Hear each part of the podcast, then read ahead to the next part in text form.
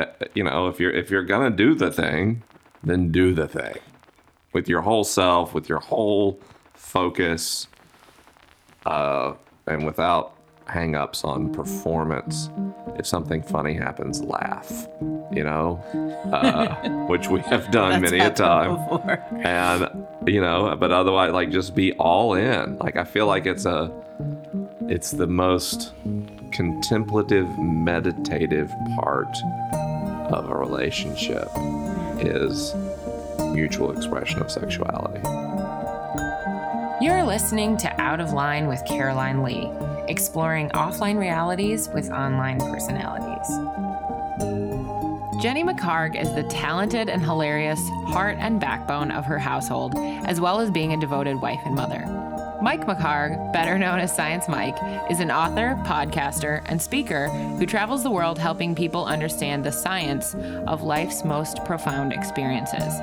He's known most for his work on the Liturgist podcast, as well as his own podcast, Ask Science Mike. Jenny and Mike have been together for 20 years. They grew up in Tallahassee, Florida, and moved to Los Angeles just last year with their two daughters, Madison and Macy.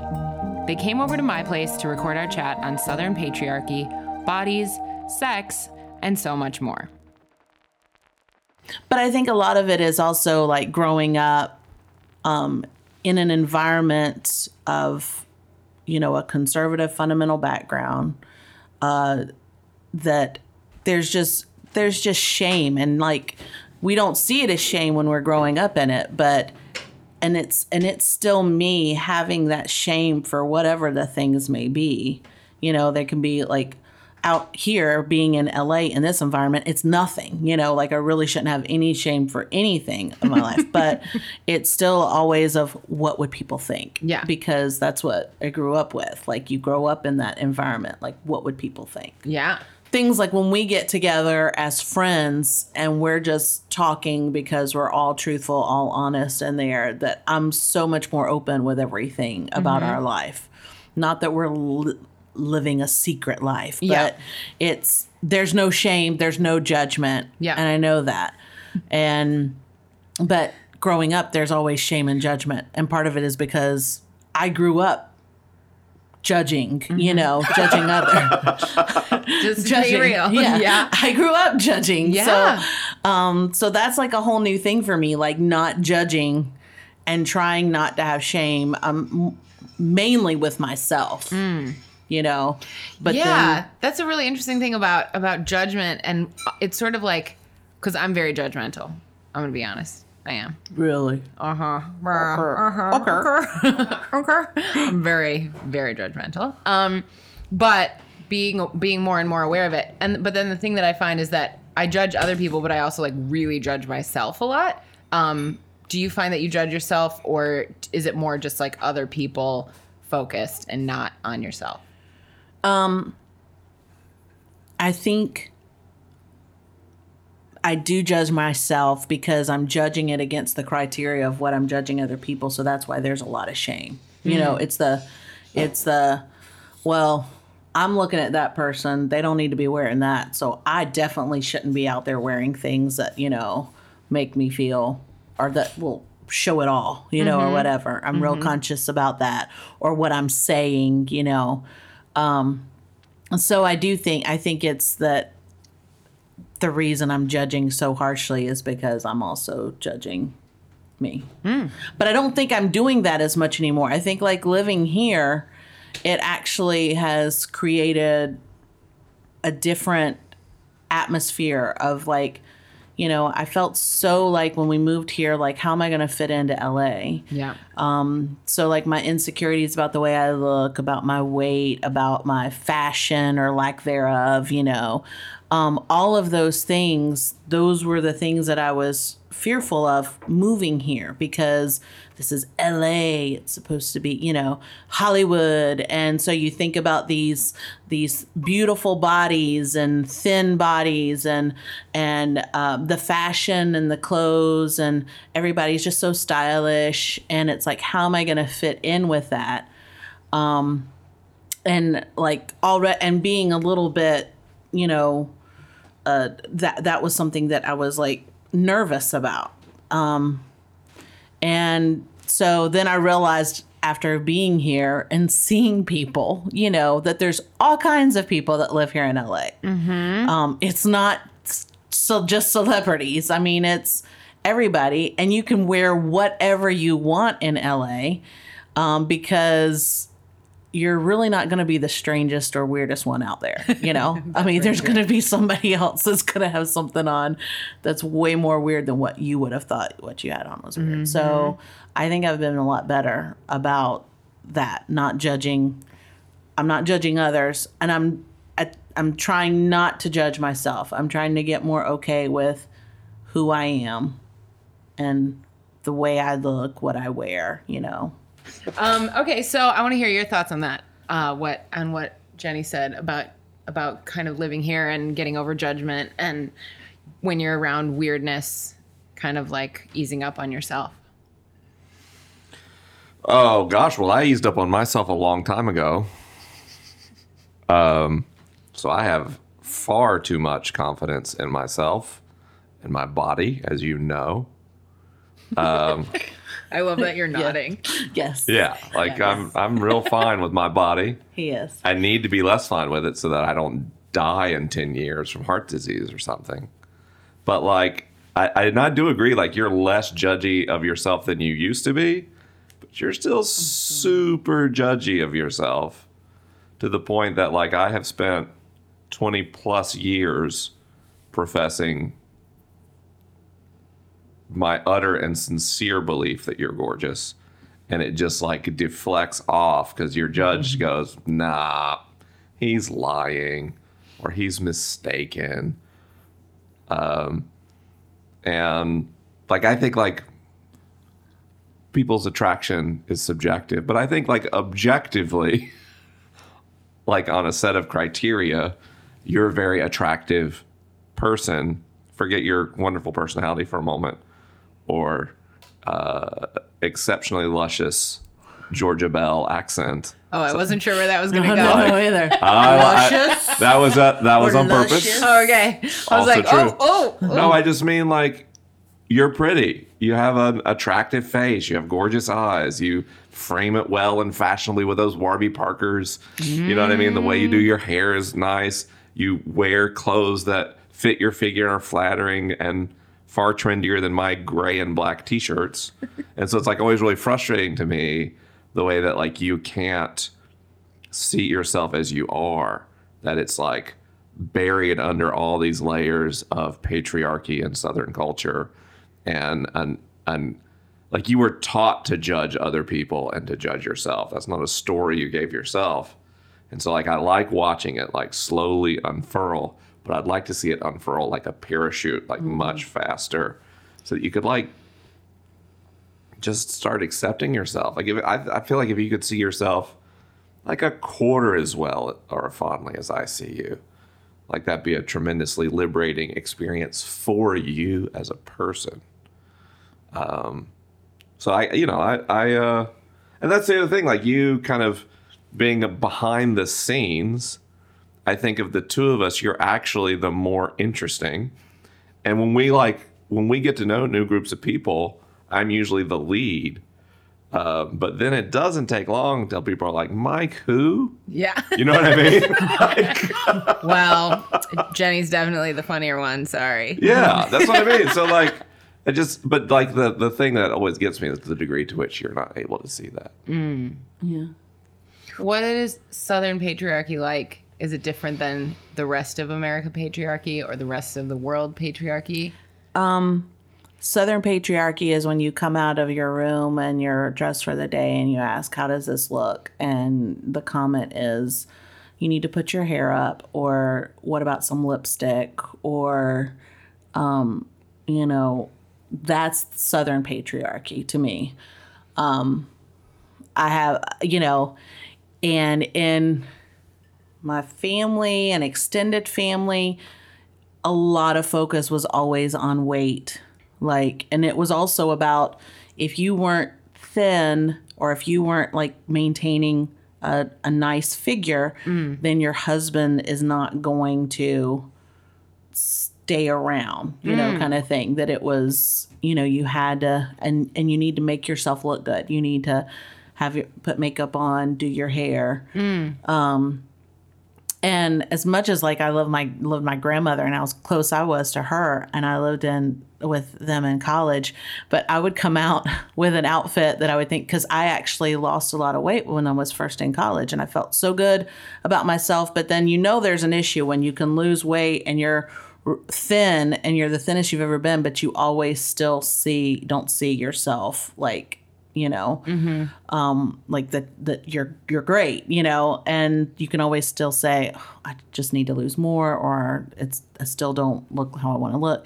But i would come out with something like great on and it was always like are you gonna put some lipstick on? And so and i knew she thought i was cute and everything but it, it's just those little things and i wonder if over like years time um you know dealing with that like if that in, embeds in our mind like okay it's a certain look that we are trying to adhere to or maintain or reach for mm-hmm. um that's not our true selves you know and so i don't know if that is southern patriarchy or if that's like just patriarchy in general but as far as being you know uh, your best for the man Yep. Yeah. Yeah and It's always explicit. It's like out there. Yeah, and it's kind of like never never quite good enough. I, I what you were talking about made me think of um so my middle name is named after one of my parents' friends and um, they lived in Alabama and then she married someone from Georgia and she's like southern girl but had like the most intense eating disorder like almost died a couple of times and it was when i talked to her about it it was very much like this southern like you're never quite good enough. Like there's always there's always a little bit of growing opportunity for you. Or like you can improve just that extra five pounds or like just that hair or just that lipstick. Um, and so i think for me i've only lived in la for like five and a bit years. But I I just like walked into this city and was like, "Oh, finally. This is like I can breathe. I can just like do whatever I want cuz like you said, when you go out and you're either dressed really not cool, air quotes cool, or just like, you know, just schlepping your way through the day. Um no one cares. No one literally no one cares. No one cares. And that's the thing that I think is so freeing because really, we shouldn't care. Like, there's so much more to care about in life than, like, did you see what she's wearing? Or, like, Jenny wasn't wearing lipstick at church today. Oh my God. she's really just taking it down a few levels. She's letting herself go to seed. Like, that is what people say. yeah mm-hmm. And that is lit. I'm like, literally, go live your best life and stop thinking about someone else's lip color on a freaking Sunday. I don't mm-hmm. care. Okay. I'm getting mm. fired up. Mm. Well, but I know what you mean. Like, there's been a lot of times I don't wear makeup. Like, I'll go down to the grocery store and not wear makeup because, I, well, the other thing is there's a little bit of anonymity here because I don't know a whole lot of people still. You know, Yeah. Oh, I mean, there's way more people, so you're not gonna just run into. You know, every time I would go to the grocery store in Tallahassee, I've always I'm always running into somebody I know. Yeah. So that doesn't happen here. So I'm way more apt to not even worry about makeup at all Yeah. and just, you know, go on out the door. Um, the one thing that, you know, talking about how we feel about ourselves and judgment and stuff like that, like, you know, I kind of looked at moving to LA as also a way to kind of start over and, and, improve myself like that's how i r- originally thought when coming here like this is a way to like i'm gonna like improve my style and i'm gonna you know no telling what my hair is gonna look like now i'm gonna get a cool do um, you know i'm already love talking about marking the year anniversary with some either a piercing of some type or a tattoo um you know I'm so going to be there for whatever it is. so, but you know, and it's also like you know what w- new, different things that I'm, I'm gonna wearing. pierce my dick. Oh my god! now Right. we're going down a different route. Okay. this will take us a different happened. route. It happened. We're going there. Um, I think that's called the Prince Albert. Yeah. Yeah. I don't. I'm. I know you in your pain threshold. I really don't. Oh, see it's that. a joke. I yeah. I don't see that going well It's a for joke. you at all. I wouldn't pierce my fingernail. Oh, I know. Just no, no pain. No pain. But it was hilarious in the moment. it was. It was funny. hilarious in the moment. Yeah. Um. but yeah, so uh I've tried to have a little bit more acceptance of myself here or realize, you know, especially with our group of friends and who we um, are around who are always encouraging no matter what. Um, and there's no judgment there. Uh, the judgment is really me on myself. Uh, I, at the age I am, I want to be healthy for my kids. So that's one thing we have now. We just joined the Y and have a family membership so we can become, because we are not active. We're not active people. Um, What? Aside from being sexually You're active, saying I'm not active. there's only so many calories you can burn. I have a step that. counter right here. It's been a very I've looked. I've tried to say like, can this count? Can I hit all my move rings in this day? Now I've had a very active day today as I left the house. Okay. So I've gone 1,218 steps for a total distance of 0.62 miles. You're telling me that's not active? I mean, It's more than zero. it is much higher than zero. it is. It is. We're more active here than we were there. But yeah, so I do think that my my judgment it's coming around. I still do think that like even like on this podcast as we were talking before about what are we going to talk about, there's still things that pop up for me like do we really do I really want people to know this? Do I really want people to know that? What will they think? What will they think, you know? Yeah. So So um, what's the worst that could happen if someone hears something about you that they disagree with? What's the worst that could happen? Nothing really. I mean, there's nothing that can happen. I mean, I love my folks. They're not going to listen to, to, to the podcast, I don't think, so I don't have to worry about that. I think that's it. it. Is like, who do I want to find ones. out about things? You Yeah. know, I mean, you've never listened to my podcast. lifestyle. Yeah, that's right. I So don't that's listen. possible. I do not listen to Mike's podcasts, and so Ever? Not any of them? Nope. Never, not any of them. So you that's have the no running idea joke. that is the running joke that Jenny does not listen to Ask Science Mike or the liturgists or any interviews I do, or any interviews or any. Is that like a intentional decision so that you don't know what's out there about him or you, or is it just like It's not intentional. It's but it is a that's probably a good safe thing. Probably you know maybe best just not to know. She gets tired of me talking just in the home. Yeah. Much less like listening to me monologue recorded. I mean, I mean, if it's not involving me, I'm not really there. well, I'll do you- come back from tour and something will happen and I'll start pontificating and she'll go, Science Mike doesn't live here. Yeah, I'm like You're, you're just like turn it off. Yeah, yeah. I mean, that's interesting though Go because put the kids to bed. well, when you're married and you have like marriage to deal with, that's one thing. Like some people can't even stay married to t- like you know one Right. person staying married to one person. Then you've got two kids. Some people can't stay married and have kids together. That's another level. But then like having public figure and at home life. I mean, I, I. I don't have that, but I don't. I can't imagine it would be fun. I mean, it, it wouldn't be fun to be like dealing with the this is what you're putting out there and I'm going to consume it like one of your you know, French girls.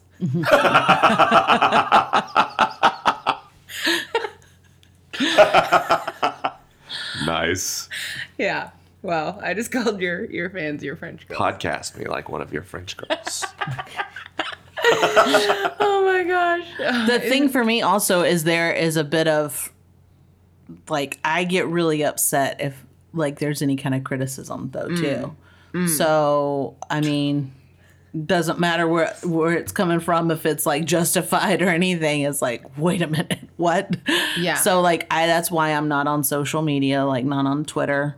Um, that's why like I refrain from reading any comments of anything or or um, maybe that's why I also don't listen because then I can also just turn you know be not even aware of what's happening or what has he said that might spark some kind of you know critique and, and some some angry folks out there. So, um, because I don't do well with that because I'm protective. Um, You want to kill somebody? Yes. protective. yes. But you know, you're a good person to have on your team. exactly. Yeah, I feel pretty lucky to have you on my team because if I ever needed to be protected, I'd call you. That is for darn sure. So, what about what's it like to raise daughters in the South and Ooh. have them hit like almost high school age and then move them to LA? What's that like? What's it like to deal with judgment for them or around them or about them? What's it like to try to talk to to teenage girls about body image? What's it? I mean, tell me everything. What's that like? Um, I feel like we actually we got it pretty easy in some ways. I think because I think early on, even living in the South, even you know all the things that come with that or whatever, um, the body image things and stuff. We tried early on. We I didn't we didn't want our kids to have same kind of stigmas about things that we had growing up. Shame, um, their thoughts about their body, uh, even about sex and everything. So and we also have like, you know, everybody thinks their kids are great, but our kids, they're really great. you know, they actually, we have like an open dialogue policy. You know, they know from an early age, they've known that they can come to us with whatever question they have. Um, and both, they're, they're two different people. So they approach subjects differently, you know, and w- we do handle it differently with both of them. It's not like just a, you know, this is the way we're going to talk about it. So this is what we talk about. And we also, so that's how we approach it, you know. Um, uh, our oldest has a very scientific mind. And where does she get that from? I so know. I tend to give, if she comes to me with a question, I'm like, oh, maybe save that one for your dad. And that's another thing. They have a father who, um, like when we were growing up, dads, as much as, you know, we, I love my father. My dad, because I was a girl, that automatically meant dad, he was out on any kind of talk of body image, any kind of talk of anything that dealt with me being a woman, you know, and everything, and all my body changes and sex and everything like that. Dad was out. Oh yeah. Um So that's different in in our household. Whereas I drew a diagram of a woman's vulva and was just be sure to point out where the clitoris was because that's a necessary part of pleasure for women. So slightly so different good. approaches. Right. I'm so glad that you did that because I mean, I, you guys know the other day I texted my siblings and said, "What, What did, did we, we call, call?" a vagina growing up in my home?" Because I just don't think we talked about it. Apparently, we didn't talk about it because no one has any memory of it ever being talked Right. about. Hmm. So that's amazing. As a side note, Right. And other side note, it's kind of like dads and and like especially patriarchal dads and women and fem- like dealing with feminine bodies and energy and all that. I mean, you you talking about people giving you comments Yeah. about things. Um, two memories that stand out for me with my dad. One was. I think I was 11 and my mom gave me her old mascara. It was like dried out. It was dried out. It was like not used. It was just like old. And she was like, You can use this to brush your eyelashes. And I was like, so excited about it. and so I brushed my eyelashes like as much as I could to try to get some color on them because I was like, Come on, get some mascara out. And I remember going to church with my brushed eyelashes. And I remember my dad saying that he it, when he thought of me, he thought that it looked a lot like a prostitute. And I was I remember Oh. literally like I remember going to my room and crying and being like, mm. "Wow. First of all, wow. Second of all, like where's the conversation in this? Where's Yeah. the like dialogue where's the anything it was just like bad and i remember so many times you know putting something on and then my dad being like you know the way that you're dressed like men are just going to look at you all day and just think about sex and i was just like wow like is that what men are like but that is i think such an old way of just separating like men are like this, women are like this, and the fact is that they're just not. So how do you talk to how do you talk to your girls about stuff now? And I mean, I'm obviously you get very uh, biological about it, which is amazing.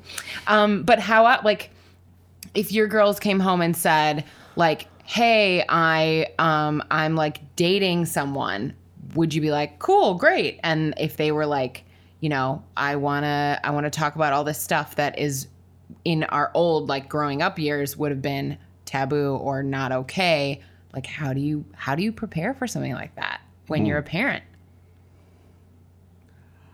I see the eyes move this way. I've been trying to let you have first swing at everything since I get to talking microphones Well, all the time. I'll Oh, be honest. you're- I know, but here's the thing. I probably, if my kids came in, I'd be like, I'd say, all right, let's wait till dad's at a spot where he can participate in this conversation. Uh-huh. Um, first off, ours are still like our oldest, she's 13. And She's I, plenty old to be sexually active. she is plenty old to be sexually active, but she is Virgin even Mary was like, 12, you guys. that's not even on her radar. So like that, I would. There would be things leading up to that from her. You know mm-hmm. what I mean? Like there would be like people out there. I mean, she, even though like we don't, we don't like profess abstinence. We're not that. We're not that. You know. But at the same time, she is one that truly takes the that it's going to be somebody that I love. And I recognize that I am a teenager and my body is changing and I have hormones that are making my emotions go up and down, up and down. And I'm not ready for such a thing. She on her own recognizes that, but that's because of just that's who she is, you know. Um, our younger one, I don't know about how she would be with that. Um, she's more definitely like what feels good Embodied. body yeah um so again we'd handle it like differently with her. But i again we're like so open.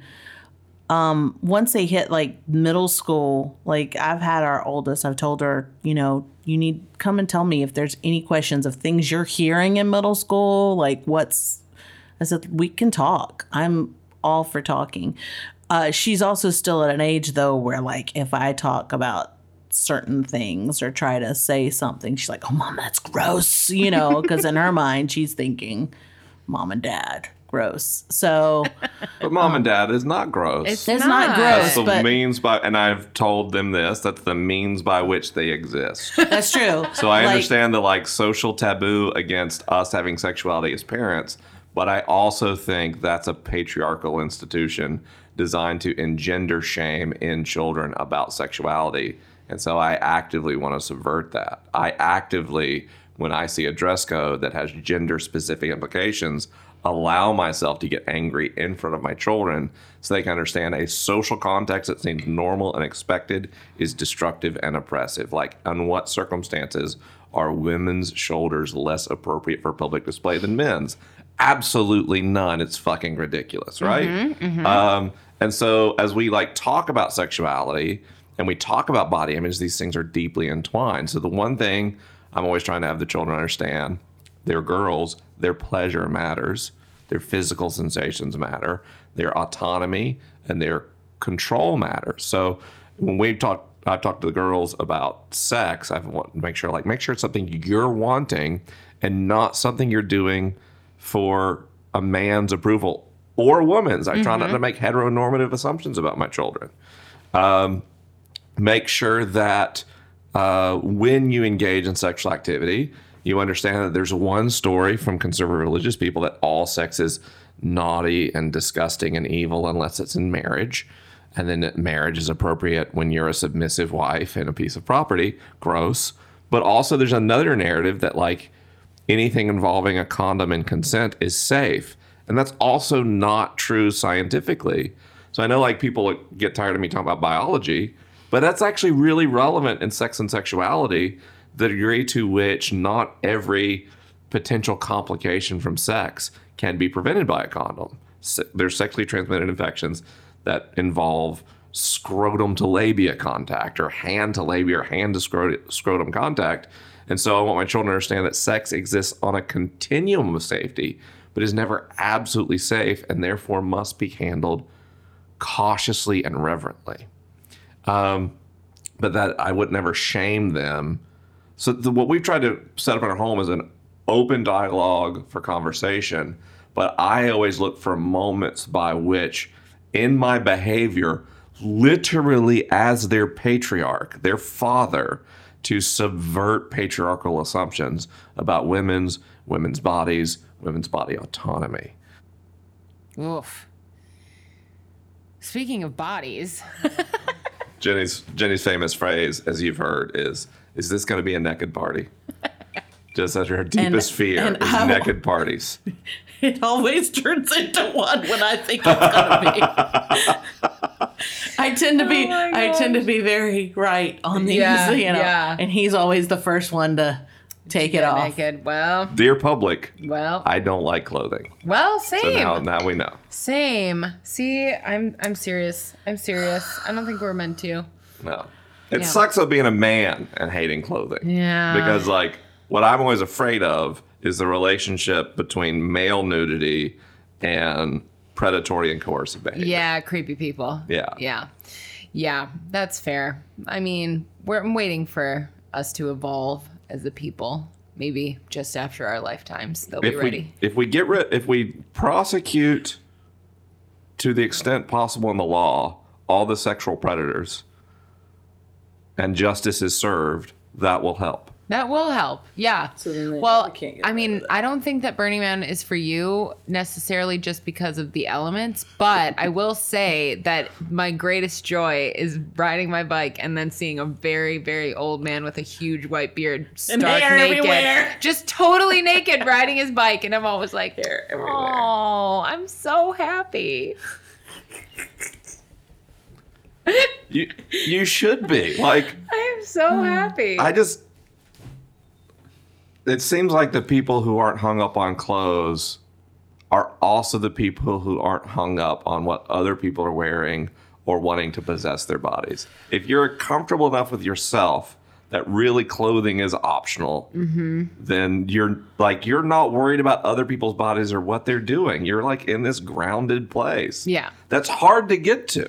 It is, and I think it's it's one of those things that is a process and a journey. Like it's kind of like a, a muscle that needs to be kind of worked in this sense because I mm-hmm. think from like I I didn't always have the comfortability that I have now, but I think it is things like putting myself in uncomfortable situations like going to the Korean spa with a ton of naked bodies that are all different shapes and sizes and colors and different different body hair or no body hair and you know just all the different things and seeing people just like being themselves in their skin literally um, and then realizing that they're not all just like staring at me because We gotta go to a Korean spa. you do it's so good. That's two year anniversary. of living in LA two year anniversary. I'll hold you to that. Okay, we're like we're like 13 months away. I'm starting a countdown It's calendar. so good. That's would- my favorite place. Oh, it's so good. It's so good. And it's just so like literally no one even looks at you for like an eighth of a second because they're all just there thinking about their own like they're looking down at their leg going, "Oh, that blue vein is kind of ugly in my white ass leg." And then there's like someone else going like, "Oh, my knees are too big." Or like what everyone's in their own insecurities. No one's no one literally looks at you for more than like 0.2 seconds. Everyone but me. No, and but I just I'll be walk looking around at head them. held high, going, "This is glorious. Why are we like this all the time?" Well, I'm waiting. I'm ready. I'm ready. He's already been several times since we've been here. I Well, love it. I'm just ready for like living in a nudist colony, but that's probably just me. Cheers. Cheers to nudist colonies. Um, See, it turned always goes to Goes to a naked party. to naked. You source fear. this. You source this because you're like it's like the thing that you're like afraid of that keeps going. Jenny. maybe. Um, but I know that you you're not, you're like a very sexual person. So Yes. I don't know why. I don't know where that. I mean, I guess Where's that line between It's like, like, what what do they like the the ones that you never think about? They're the freaks. they're the sexual freaks. Like the ones that seem to be on the outside. Yeah. I'm That's more what- comfortable with nudity, but she's definitely more comfortable with sexuality. so where does that come from? Where did you get your comfort in sexuality? I don't know because it's not like Mike's been my one and only, and it, hmm. and so it's not like there's been like a. I don't know. and how many I years think- have you guys been together? We'll be 18 in December. That's married. We Married before 20, 20 years Guys. together. So Oh, geez. Yeah, that's that's for real. and you're okay. So were you always were you always like ready to roll, or was there an element of what the hell at the beginning? So I don't know. What do you think? she told me she was a virgin. And the first time we engaged in such acts, I was incredulous. Like, 'cause she was not my first. I hate to admit it. She was not my first. There's no shame But- here to say that. Only for, I hate Oh, to admit it for her sake. Oh, sorry. Uh, but I was like, uh, You sure you haven't done this before? you sh- yeah, that's, it's definitely the best that's ever happened. Wow. So where did you learn about that? Cosmo. Oh, Blow his mind. Put a hair dryer in his anus. do you still do you still read Cosmo? No, no, I don't need to. Ah, you could write it, Queen. Oh my god. You Could god. write it. But I did have a stack at the very beginning. Like I would, you know, they'd had some good tips in there. No you know? way. And then I had a really good friend in college that we did not practice on each other or anything, but we had some visual aids that we used, and she taught me a few basics of some things. Some visual aids. Like, what are we talking about? Like a cordless telephone Like a as a proxy cordless for a man's penis. I just want to make Not it even, explicit. bana- not even a banana. Which I'm sure when she saw the genuine article was deeply disappointed after the girth of a, Wow. a 90s cordless telephone. Wow. wow. So wait, was your where your friend knew stuff and decided Yeah, to share? she. Yeah, well, I That's a good remember. friend. I remember asking her. It was a college friend. yeah. And I remember asking her, I was like, so I need some pointers. um, so yeah.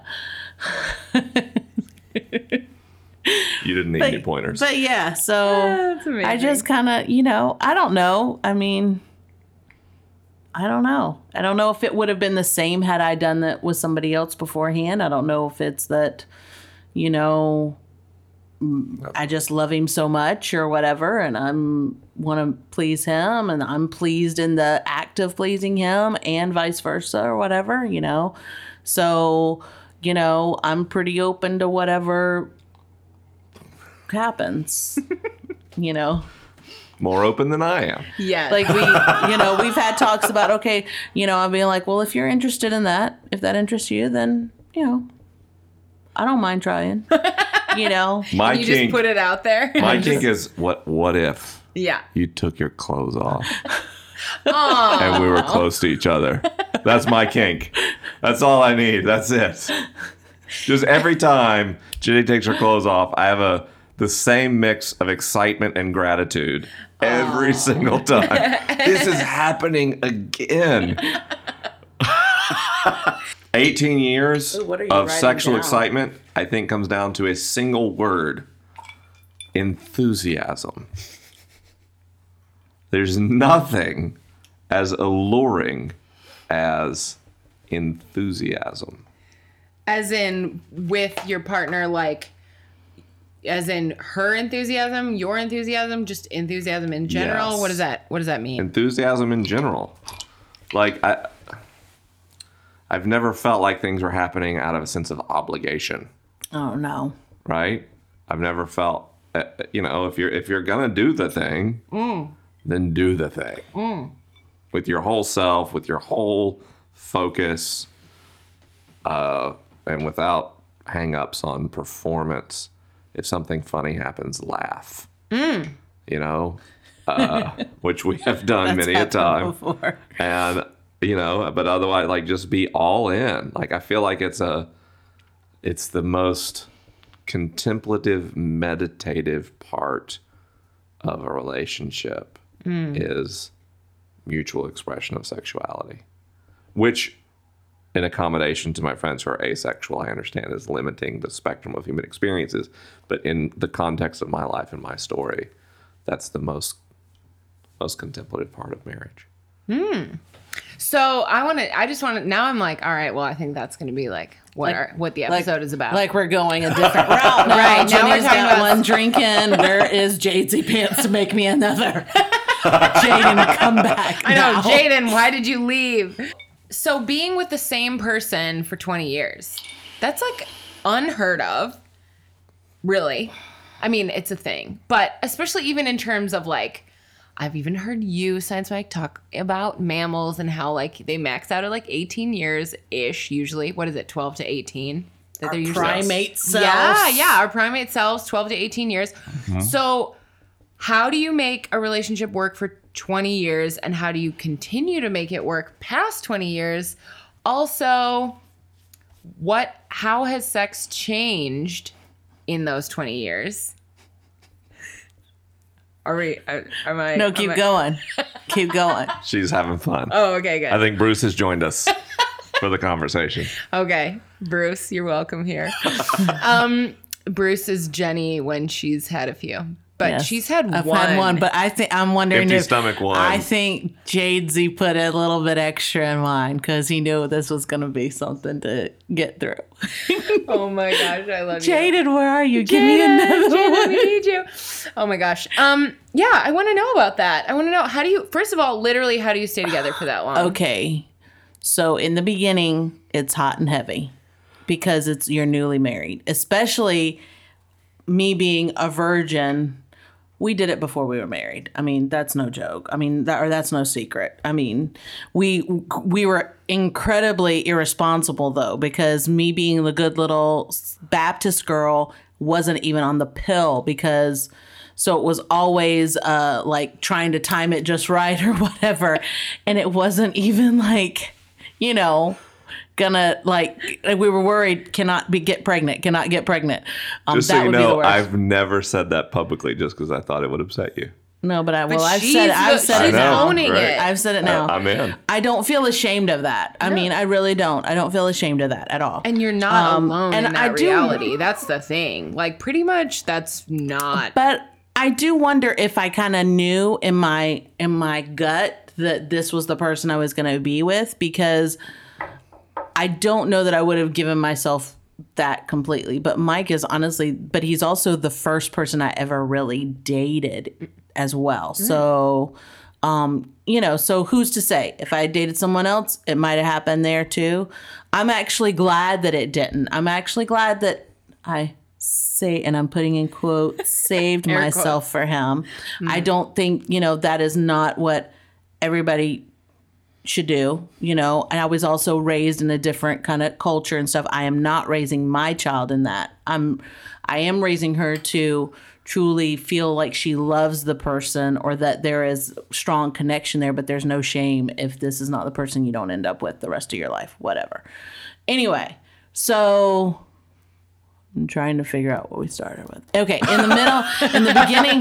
So that actually, it was so much better when we got married because then you could really, the true passion happened because there wasn't this fear of, oh gosh, what if there's a pregnancy that's on that we're that's unplanned right now? You know, um, what will that do for us? Because being in an uh, culture that we were in and still being ex- you know heavily southern baptist evangelical you know that would have been the worst thing to be uh, pregnant out of wedlock.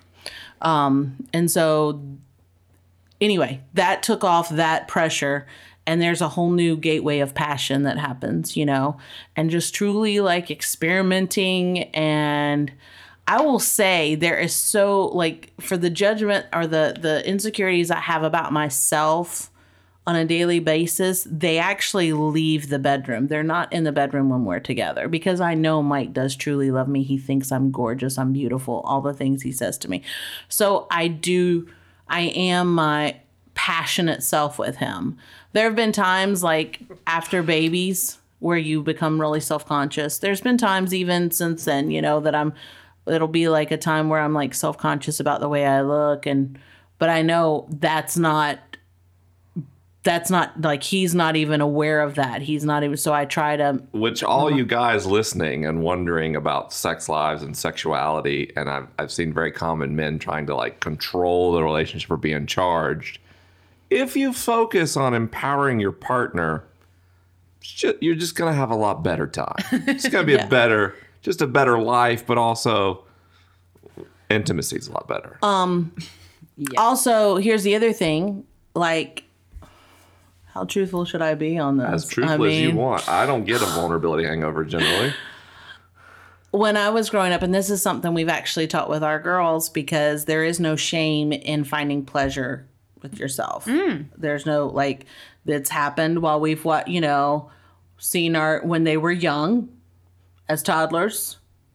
You know, Normal developmental new, stuff. normal development things. Our big things have been don't bring shame to that, Yeah, and have reminded them feel free, Yep. just that's something for your private time in the bathroom or in your bedroom because sometimes that will happen right there watching a movie you know or it's happened in the past on the couch Yeah. you know while they're into a movie and so when they were younger it would be a reminder of okay that's all right but if you really want to continue that let's let's why don't you go onto your bedroom to do that you know that's something that we just don't want to do out publicly Right. or with or in front of everyone Um, so we've made sure not to have any shame with that because growing up for me, I did not even know how to do that. Mm-hmm. I did not know. I did not know how do I pleasure myself? How do I have an orgasm? I did not know how to the word is masturbate. I just was saying masturbate. you cut me off while I'm saying it. Anyway, I did not know how to masturbate. Yeah. I was not taught that.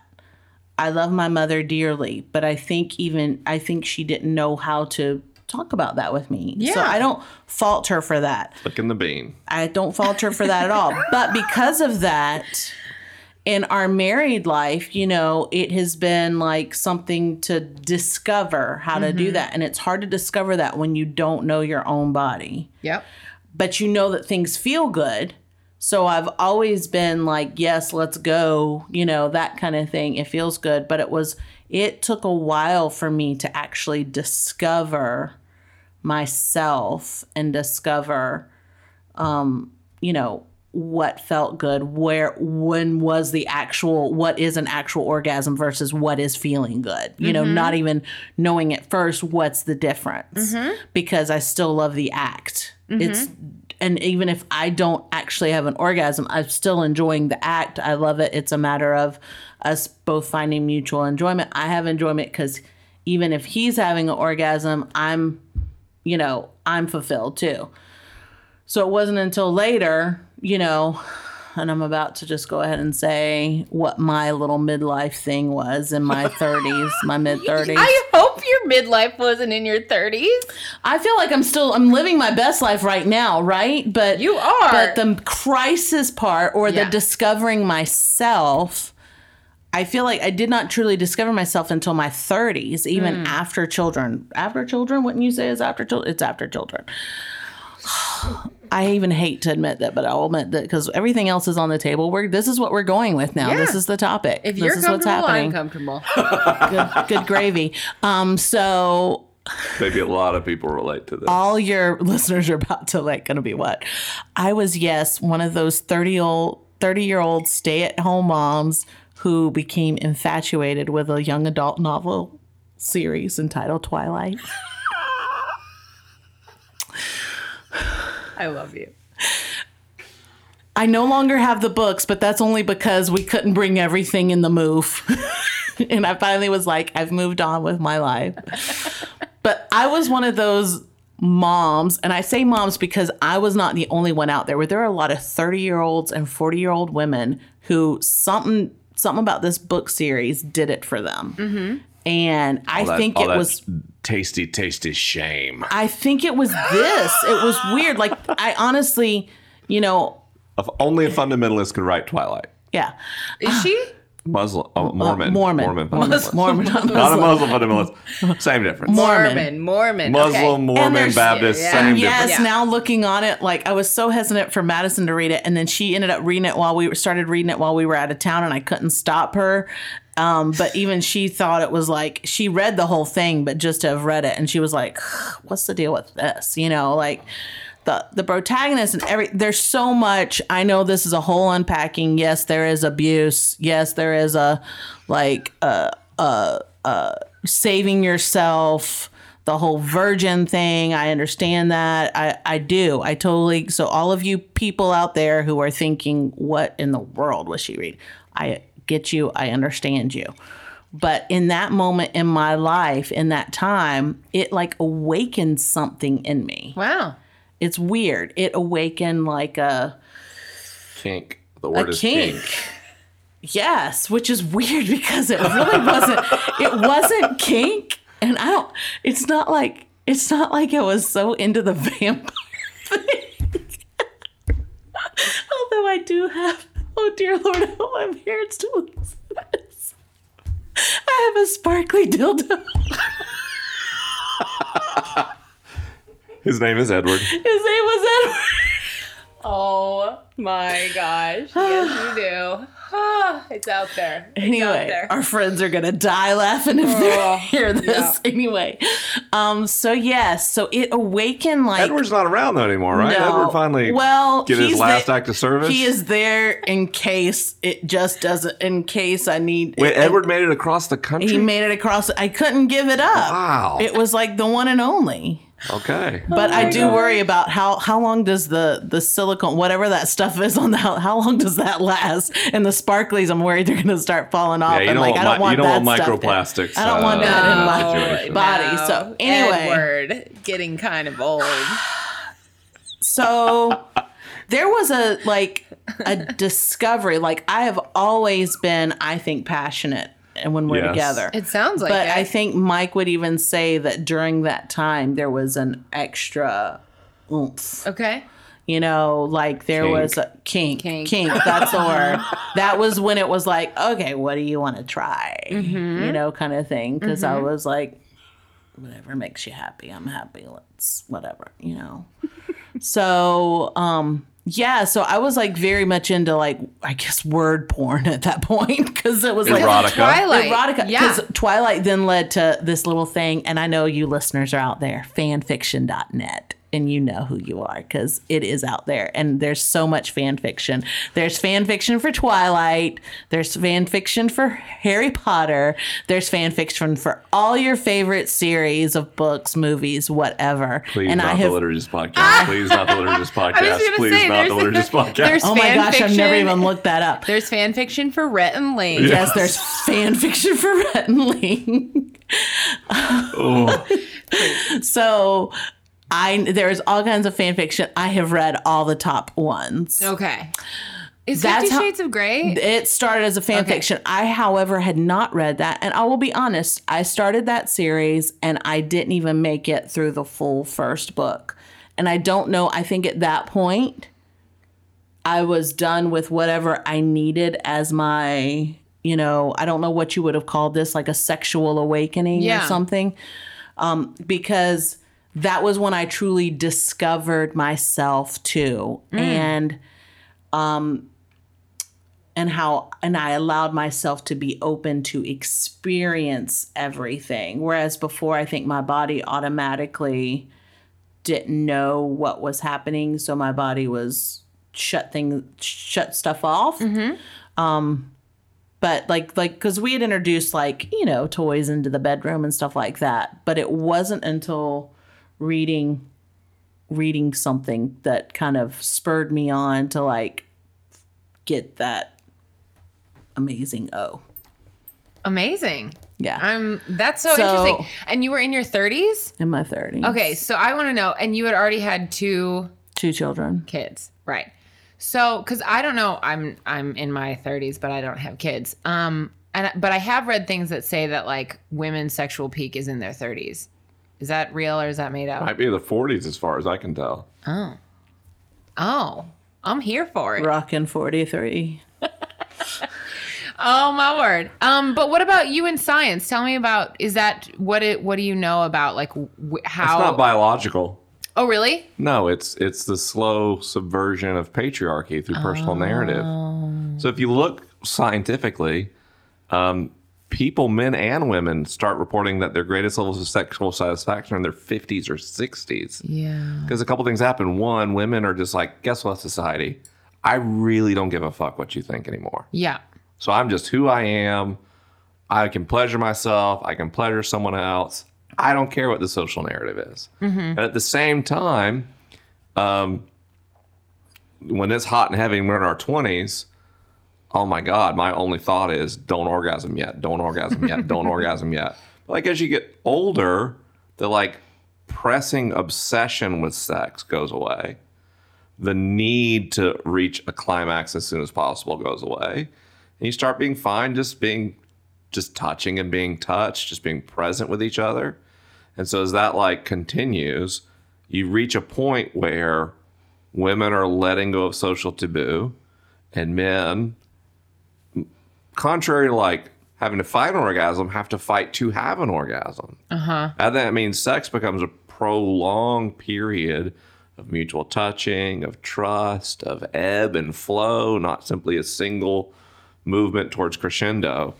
Um, and i think that's what's at play. So you know from, from my perspective um, you know there's certainly a feeling of like can i keep up with uh, jenny a lot? But um, I, I, I said once uh, in a horribly inappropriate parallel that's objectifying but truthful that sometimes I feel like um, like a 70 year old man trying to drive a race car. like there's just a lot more horsepower here than I can handle. And I really just want to gently make it through the neighborhood, right? I'm But- winking and nodding at you, Jenny. Get but it. there's this like um but there's this this beauty to choosing to engage in intimacy instead of having to f- to fulfill an irrepressible biological urge. Mm. So I think that's really interesting in relationships. You talk about like how do you make it work for 20 years? You go with the changing in life rhythms that comes with the aging of your bodies. You don't fight them. You don't try to make today what yesterday was. You try to make today what today is and should be, and be open to how tomorrow may be different. And um, for women, that looks like cast slowly casting off the sexual bonds of patriarchy, and for men, that learn that becomes like like not identifying primarily with erectile function as a measure of your sexuality. You know, I- like I, I think like how that. So we have this cottage industry, not cottage, the huge industry in America of like um, erectile dysfunction pills. Why do we treat responsive arousal as a dysfunction? Why don't we treat it as a different paradigm for intimacy? And I, you know, I don't, I don't actually necessarily suffer from er- erectile dysfunction, but if I did, I don't know that my first solution would be like, well, I need another solution to, to have an orgasm quickly. I think instead I would just be like, well, let's just see where this goes. Let's see what other kinds of pleasure and intimacy can come. Like the least interesting part about sex for me anymore is the orgasm.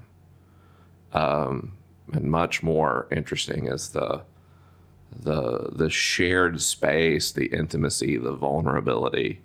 Those are more memorable moments for me. Mm.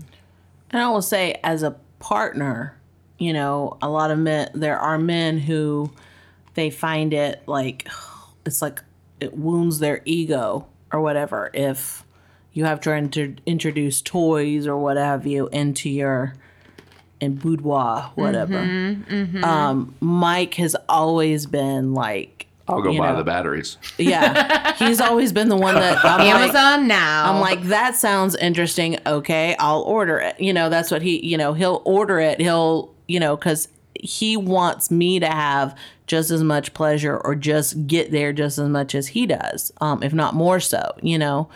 Um, and he doesn't take it as a personal affront if that doesn't happen in our You're on a Couple, you know. multi-decadal journey of destigmatizing sexuality. And sometimes you just need more horsepower to have the biology push through the sociology. That doesn't bother me at all, the fact that I can't flick my tongue a thousand times a minute. Like that. You know what I mean? Like that's Yeah. just Yeah. so if I there's like something that same. can do that, Yeah. and great, let's whatever it takes for because my my my climax, my penultimate enjoyment is pretty much assured. Yeah. Um, But you know, like the the, the, the, shitty thing about patriarchy is if your if your married relationship is built around your wife servicing you and that being primacy, the marketer in me says the most valuable customer is the repeat customer. Right? So it's actually to my advantage to make sure that like you think this is really fun and you'd like to do it again as opposed to like, well, I've got to go do my wifely duties.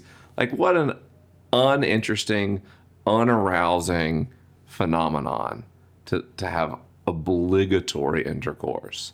Oh. I'd rather eat a pizza. Same. Same.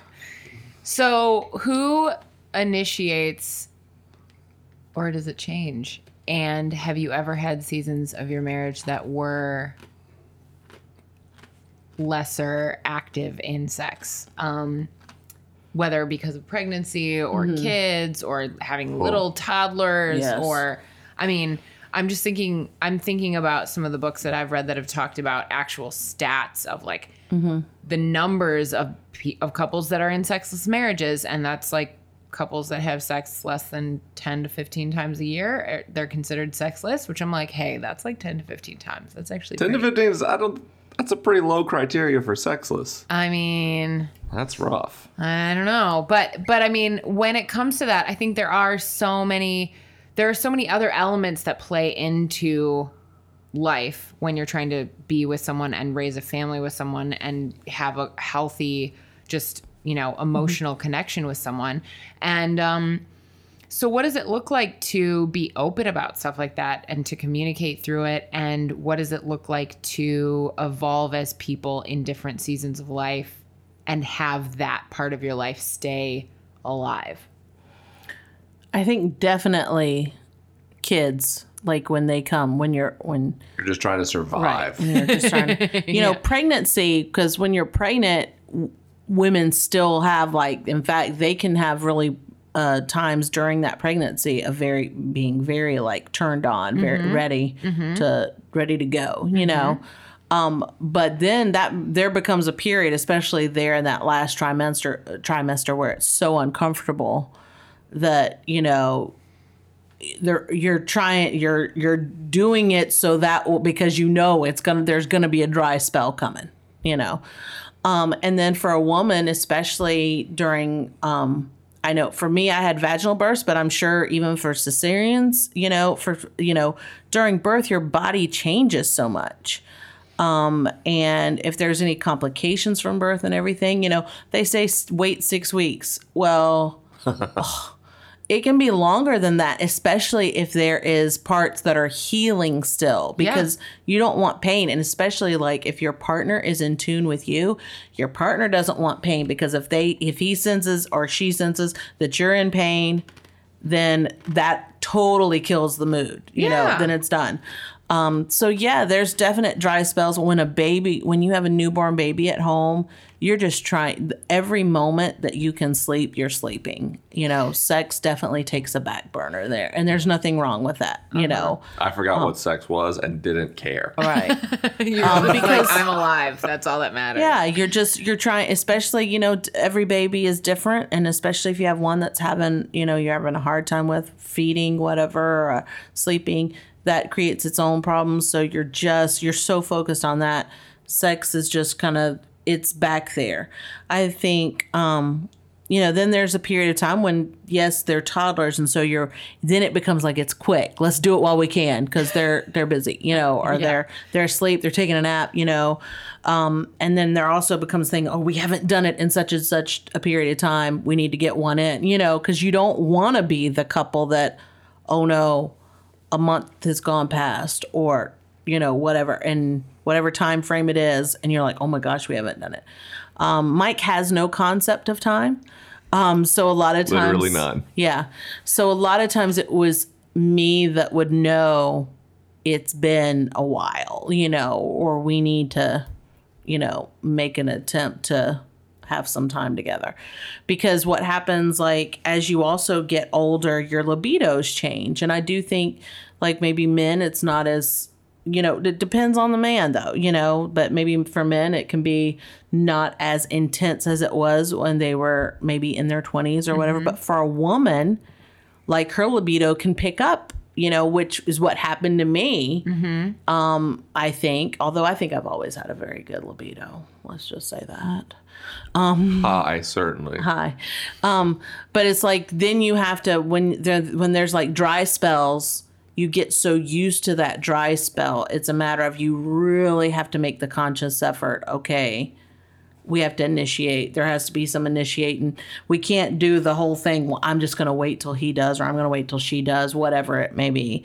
Um, you know, you have to be like, okay, it's been a while. We need to go ahead and put this on the calendar. you know, Yeah. um, so there's definitely times in your in when you've been together for uh, some time, you know, that there's your ups and downs, your dry spells, your really active spells, um, seasons of life when things are happening um, in your life, whether it be work and stress related and stuff, because all that matters and all that like you know you can't just let that go there the the excuse of I'm really tired, that is a reasonable excuse, you know? I mean, if you're tired, you can't get into it. And mm-hmm. so I think it's also though a matter of then it's okay to like set times on the calendar, you know, and I know there are people that do that. Like there's people that okay, we're going to this is our night. You know, I think there's nothing wrong with that if you want to continue to keep that intimacy because it's so easy I think in marriages for that if you're if it's not a focus it can you can lose that and that's part of what can i think lead to other issues in the marriage yeah. And I, I would say I couldn't help it. I had to Google it. Like, there's many couples for whom 10 to 15 times a year would be like, oh, I wish it was 10 to 15 times a year. So the like uh, psychological criteria for a sexless marriage is less than twice per year. So that's a that's a that's a that's really really uh, low sexual frequency. And like speaking of the libido thing, uh, I thought for a while the last couple of years I had low libido because I didn't usually have a desire to initiate sex.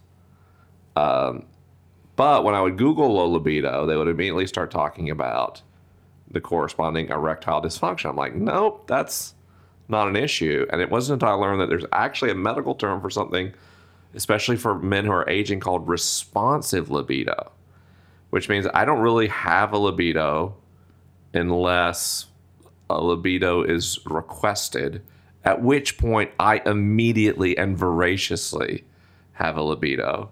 And so what we've learned is if we get like on a kick, then I stay in a state of, of, of libido and desire, like night after night after night. But if if we get out of that that shoulder tapers, then I forget sex is a thing, mm-hmm. right? And so we've had to like communication is important as you get older. She's had to learn to be like, hey, you know what would be great is if we had sex. I'd be like, oh yeah, that's a thing people do, and I really enjoy it.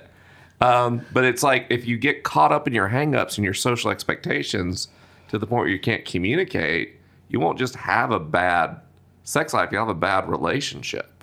Like it's all about just kind of setting aside all these societal expectations and working out what works with just these two people. And that, that changes year by year, month by month, and week to week because you change. And if you if you get stuck in some static relationship model, I think that's a big part of how relationships fail.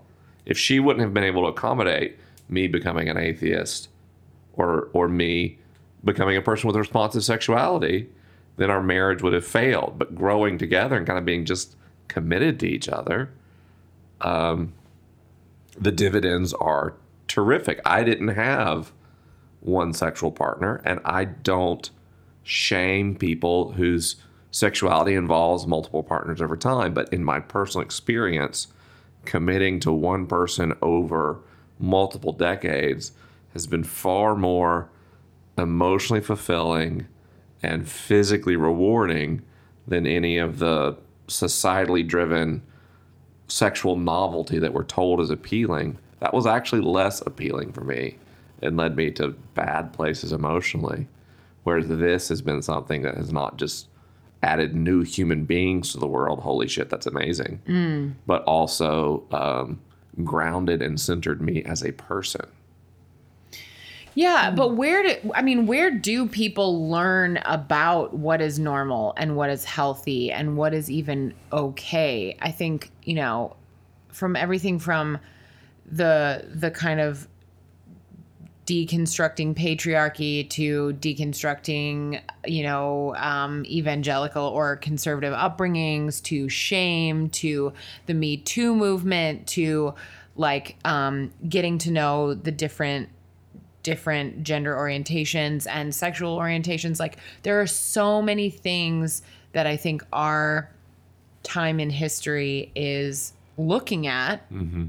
that's so awesome and like so important and so amazing, but also can I think be very confusing and also very lonely for people who are in a process of like, well, hang on, where do I where do I turn for what what like where do I actually get educated? Where do I actually learn if what I am is okay? Where do I learn if what I'm attracted to is okay or what's normal? Um, and like you said, you know, when you Googled what um, sexless marriages are, like two times is good.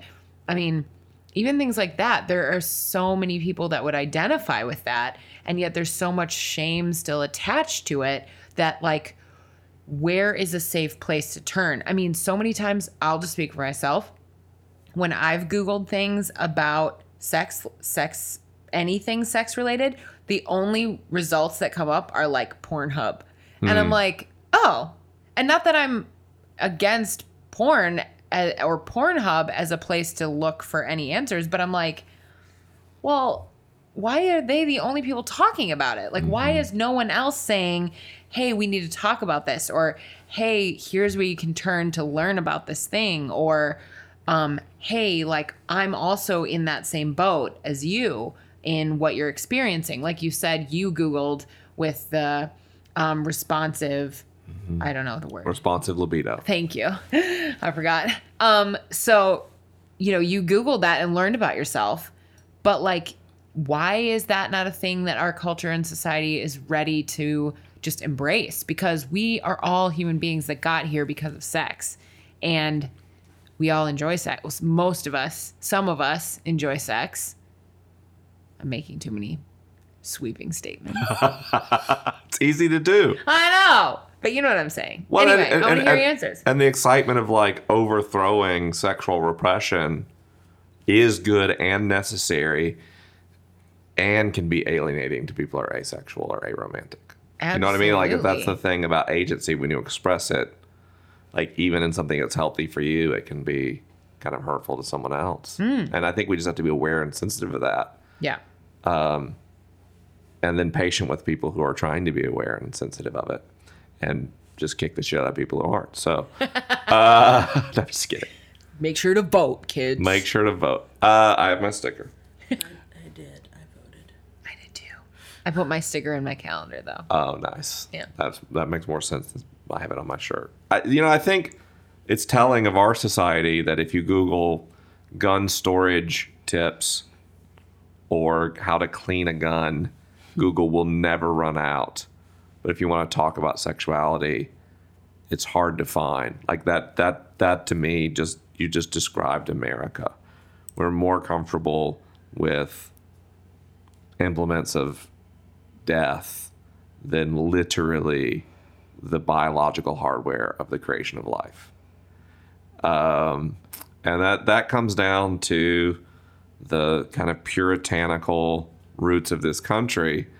Uh, that's one of the reasons I'm so into feminism and womanism and those schools of so- scholarship because their output is sex positivity.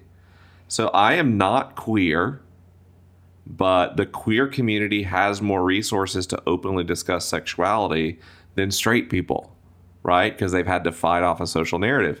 Feminists and womanists have more sex positive literature because they're busy casting off a social narrative. So I lean towards historically marginalized voices in how I read about and discover sex and sexuality because their active resistance subverts the taboo. And then the other thing I do, because I'm a nerd, is I lean into clinical biological language so I can un- uncover um, medical literature that can be illuminating. But not, it's not everybody's cup of tea. That's why I have a job, is because I'm very comfortable reading into studies and research and then creating an accessible narrative out of that. But I understand for a lot of people that's tough. I don't know where those places are um, that are accessible and understandable to people across less marginalized spectrums of human identity um, because of the pervasive shame culture we have here. Like it's we're okay airing videos and movies on television, like while kids are out of school, of people being gunned, literally gunned down um, in action films while schools are being shot up. We're fine with that. But God forbid a woman's nipple appear on television. That would just end everything. So that I think that's the cycle that feeds that. And that means that embracing and becoming aware of your sexuality in a shame-free way is always an act of cultural resistance today. I'm into that. I like being a bit rebellious. I wish I could do that. Um, what about you? What do, where do you look? Where do you turn to for either answers, permission? Um, I mean, what what do you? Where do healthy people? Where do healthy people learn? Literally, I need to know. I don't know that it's healthy. Well, what's healthy for you? I look at porn. I've seen porn because I'm a visual person. Mm-hmm. So Wait, you're a woman who has a visual sex drive? What? and apparently like uh like also what reading reading the the Twilight. Twilight. is there apparently. is there kinky stuff in Twilight? I've never read it. fan fiction Twilight. oh, fanfic. Okay. okay. But Got there's some I don't know what it is about the Twilight, and I will definitely like for your readers. I definitely again, I would in this in the age that I am right now, and it is definitely something I did not promote to my child. I do not want her to ever be in like an abusive relationship or in a or think she Twilight. needs a, Is a Twilight man. abusive? People have said that it's almost like an abusive relationship because of like there's like He wants her so bad. he wants Oh. It's about being. It's, it's about his desire. She's attracted. to. He. They even smell of her because he's a vampire. Oh yeah. right. So yeah, like, so it. patriarchy. I want to be desired. And I do wonder if that's part of it. It's growing up in a patriarchal society. Um, I wonder if there was something that like it was a trigger or something in my mind or whatever. And I'm not the only one. There's Self there's, objectification. there's a reason why there were a lot of 30 year old, 40 year old women women having twilight parties. Like I didn't yes, know that. I had a new moon release party. Oh. So yes, it, they, they they existed. I enjoyed the after party. But yes, that was a thing. So right, so it like did There was something. one attendee. Yeah, it did Two, something. me and Edward. Oh. oh man. but Oh, but you know like so i realized like in order to kind of get to that place or out of my head in some ways because there's also you're dealing with shame in your head about things. So it's and you start thinking so much about about it that you you can't let yourself go and just feel. So sometimes like watching something helps you get to that place Yeah. or whatever. So porn. Now yes i understand in that of itself it's a whole nother thing of objectifying women men whatever. Um it's you know that can be and it I- wouldn't say that i have an addiction to it so you know but i understand that it can become for people Um, Porn addictions are exceedingly rare. Porn compulsions are much more common. Um, you know, I th- I don't think there's anything wrong with it, but I do think there are things like depending on how you view things about how the, the porn industry is it's it's awful for the people that are in it. And there's a reason that they're in it, you know. So, and Mike has done episodes about that on his podcast before. Uh, so, there is something like you know like if you're watching it are you partaking then of that industry are you like uh because you're are you part of the supply and demand are you contributing to the things that are bad about that or hmm. whatever or the negative things so there's something like that but there but there's also the thing of oh it helps me get my kicks so Live your best life. Yeah.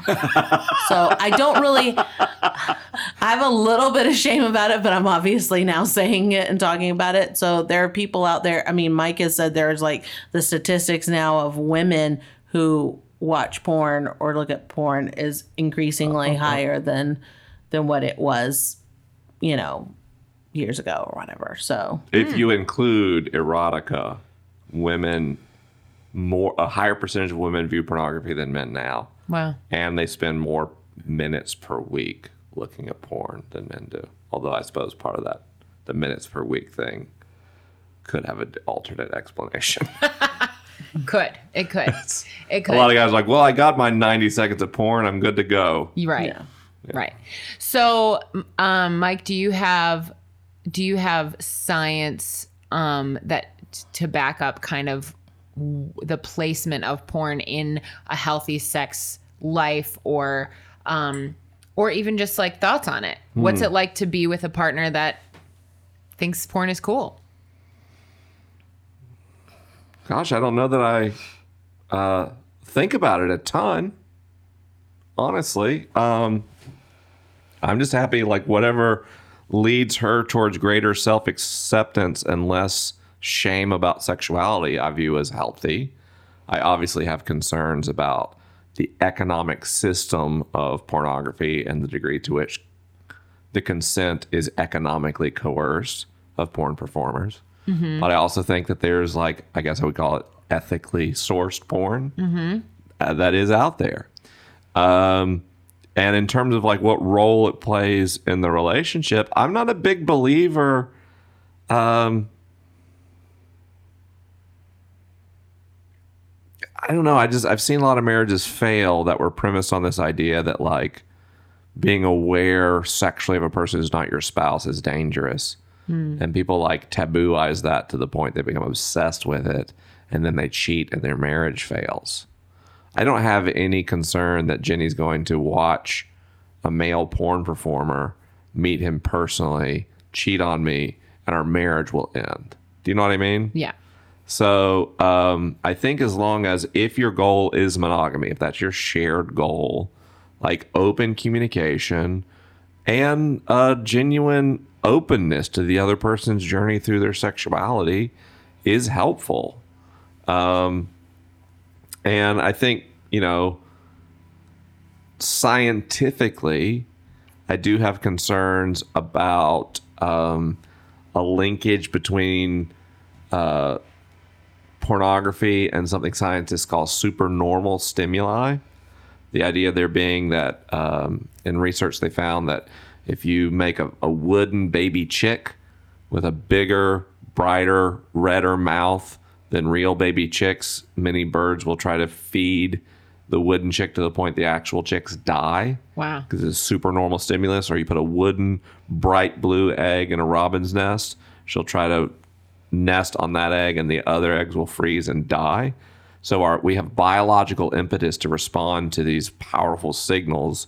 And I'm concerned that both in terms of the Olympian like performance of porn performers compared to what real people can do in their bedrooms, the amount of cosmetic enhancement, either through cosmetics or surgery, that the performers are under, and the amount of novelty. We have studies showing that both men and women have increased libido associated with sexual novelty, can create expectations that uh, reality can't match. Yeah. But I think if it's treated instead as uh, something that's you're self-aware of.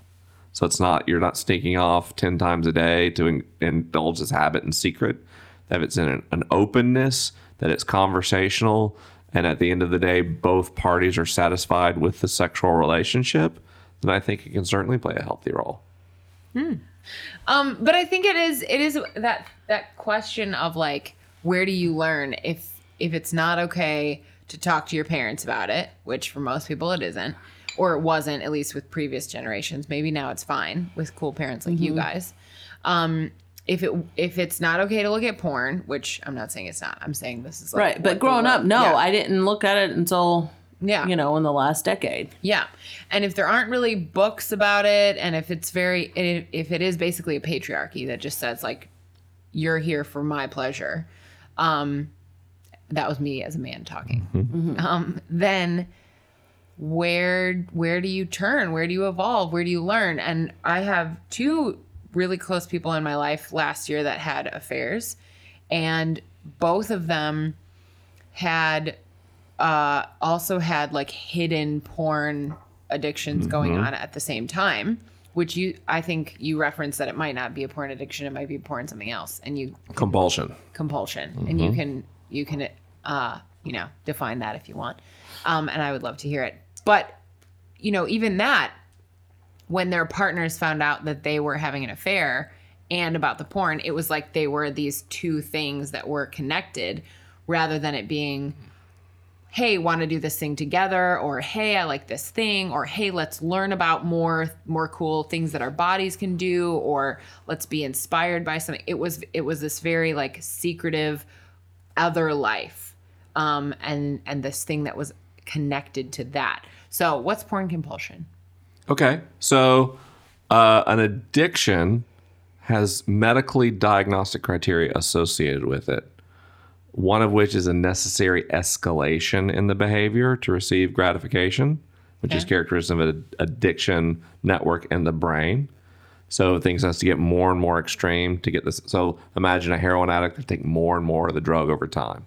That's a sign of uh, being an addict instead of just a user. I need more and more heroin. I need more extreme porn. I need a greater quantity of porn. Um, an addiction will interfere in daily living. If I'm worried about losing my job because I'm watching so much porn, that's a sign of an addiction. Hmm. And addiction is going to have a characteristic withdrawal. So if I stop watching porn, do I start to have physiological withdrawal symptoms? That does happen for people who are addicted to mm-hmm. pornography. They can mm-hmm. have literal cold or flu like symptoms if they stop watching porn. A compulsion is basically a habit you don't control anymore. So you've trained your brain. I look at these images, I, I type this URL, I look at these images, I get a reward through masturbation and orgasm, and my brain has learned to kind of do this automatically. And uh, so if I'm not paying attention, holy shit, I'm watching porn and masturbating. I didn't even consciously make that decision. It's a loss of agency involved in compulsion. But if you interfere with a compulsion loop, you won't have withdrawal symptoms. Now, a compulsion can certainly interfere in relationships. A compulsion could even interfere, jeopardize employment. If you get caught watching porn and masturbating in the men's room, that's going to threaten your employment. Mm-hmm. But that even then, that's not necessarily characteristic of addiction without escalation of the behavior and withdrawal, right? So, addiction and compulsion can both be harmful. Porn addictions and sex addictions are relatively uncommon compared to porn compulsions, which are extremely common in the age of 4K streaming web pornography, right? yeah So, uh, supernormal stimulus delivered to your eyeballs through your smartphone or your computer instantly. That's a perfect recipe for compulsion. Plus, we don't have the social prohibition we had when pornography was something you bought in a plastic bag or rented at a video store where there was a shame component that mm-hmm. was unhealthy but still inhibited the behavior and in most cases prevented a compulsion from forming. But the mm. digital serving that's fast. So the compulsions compulsions are, can be dangerous on their own. Um, but what intensifies them is the taboo and the shame and the fear of communication. So I think what you're seeing in relationships where we can't talk about it, that's when it becomes weaponized. And we learned, frankly, from my like little atheism story, like keeping that a secret, that just keeping secrets is not a healthy thing for us. So even if it's unpleasant or we don't agree about something, we still talk about it to have it out in the opening so it's not like a thing that festers and is shocking and erodes trust. Um, so I would much rather she tell me she's really into something she saw in porn that I'm like, whoa, not my bag of tea. But I'd rather that happen in the context of communication and relationship than fester in the darkness alone. Because once you feel like you have to hide from your partner, well, now if I find someone who's open to this thing I couldn't share before, suddenly we have like this pathway, this on ramp to someone else being like significant sexually in your life, which again, I don't think monogamy is some moral impetus. But I think if you've chosen monogamy, it's moral, necessary, and ethical to persist in that monogamy unless you notify your partner you're no longer interested in monogamy first. Um, and, and and and that if Jenny was like, you know what, it's been fun, but I really desire physical sexual novelty, I'd rather know that up front and proceed with an orderly relationship transition than like the affair, divorce, wreck your life cycle. Yeah. Yeah. I say that to Jaden very often. I'm always like, if you need to adjust things, if you're thinking about having an affair, can we talk about it? Because I would be way more open to talking about it than I would be to finding out Right. something like some of the people in my life have had mm-hmm. Right. happen to them. I also know I'm not normal in that You're not. I've recently had an autism diagnosis, and I understand now in the data, autistic people, if they're able to stay married, which not many are not able to, but those who are are very, very unlikely to engage in infidelity. Because you can't you can't imagine you know what i mean? Like for me like uh, so much of my sense of stability and wellness is based on her acceptance and approval. I was trying to explain it to a friend of mine like since i've learned that i have autism it, it would be like cheating on the planet you live like it's just like cheating on the atmosphere it's just it's a mm-hmm. non sequitur how would you even do that mm-hmm. so i understand that not everybody has that experience Any, any, Well, just to say, and I mm-hmm. never say, "Hey, I saw this thing. Let's try it." And and and that that situation never happens to where he's like, "No, let's not." We, you know, whatever. You know, just, just you're both very open. I can tell. You're both Uh, open. never I don't think I. we'll talk after Well, it's fine. It's fine. It's fine. Everything's fine. No, I think like for the most part. I mean, we've. Oh. Oh, okay. yeah Maybe. okay yeah Maybe. Oh. Okay. Well, well, maybe, maybe, uh, maybe the forty decade will change things. Yeah. We're on the precipice of something very. yeah. He's about to hit forty. I so know anything could happen. yeah. true. You never know. That's true.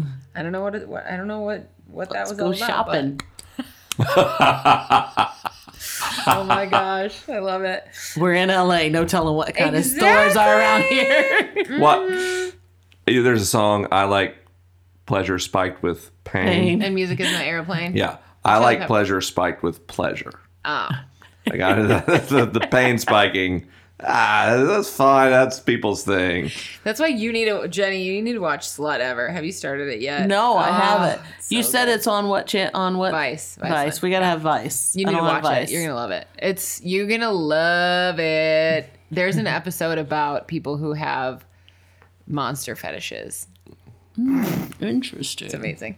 It's amazing. It's a really good show. Um, any final words for people who've listened to this and been like, "Oh my gosh, it's so it's so refreshing to know that someone out there is willing to talk about sex, someone's willing to talk about sex to their kids, someone's willing to be open about this and not have it be this shameful weird taboo." where do I turn? Where do I look? Where do I read? Where do I what do I do next? Um, how do I talk to my partner about this? Any any final like mantras, thoughts?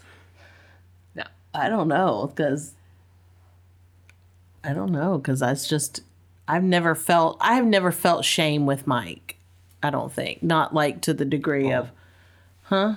Thank you. That's kind. well, but I don't think so. I, I really amazing, haven't. though. Like when we so I've always felt free to talk to him a little. You know, I I think if there were ever any times, then they are paling it like in my mind because it wasn't like something that was a big thing.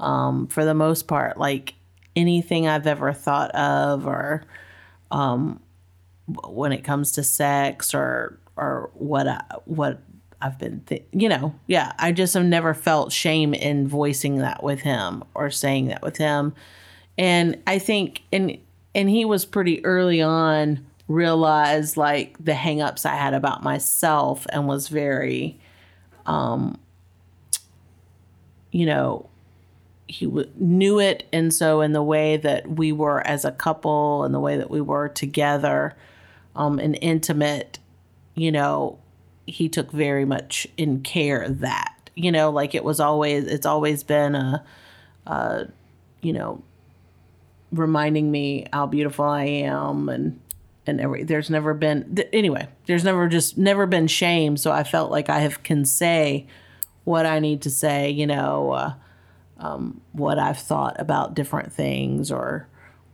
things to try or or what have you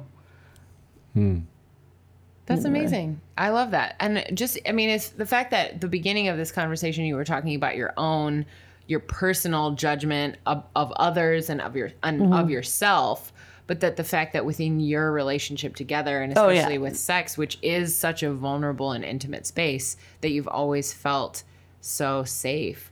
Um, I mean, how how do you, Mike? How are you the kind of partner that someone can talk to about anything and someone can feel safe with even if they have their own you know even for jenny that she has her own body stuff that she's working through but you're a safe space for her how does how do you do that Oh gosh. My mom taught me well. I was a teenage boy that could ask my mom sex questions and I didn't feel stigmatized about it. Um and another thing I learned from my mom was one of the most powerful tools in creating solid relationships is non-judgmental affirmation. So if you approach other people non judgmentally, that helps you approach yourself non judgmentally, which is awfully pleasant. And when you offer people affirmation, when they tell you something, they expect you to be shocked, and you say fascinating, or you say thank you, it creates a platform where people's fear of rejection goes away, and that produces an opportunity for real intimacy and genuine conversation. And I don't just practice that in our marriage um, as I've gone through a journey of growth and transformation in my own life, by offering people non judgmental affirmation, I've found across friend groups and larger communities increasing tolerance to discuss things at the edge of or, or even beyond social taboo because people are hungry for that kind of openness. But if you treat it like some kind of voyeuristic adventure, or if you treat it like it's uh, uh, you know, shock jock radio and you say things for the sake of being shocking, that'll clam people back up. But when you're just like, what are you about? What do you think about? What are you afraid to say? And you demonstrate with your words and your actions that you will always on honor the sanctity of disclosure, including keeping people's new discoveries in confidence and letting them control when and how they speak about things publicly, you'll find that other people's boundaries expand along with your own. Mm. i'm into it Boom. Stick around for part two of this discussion to hear a Q&A with Jenny and Mike McHargue on their social media practices.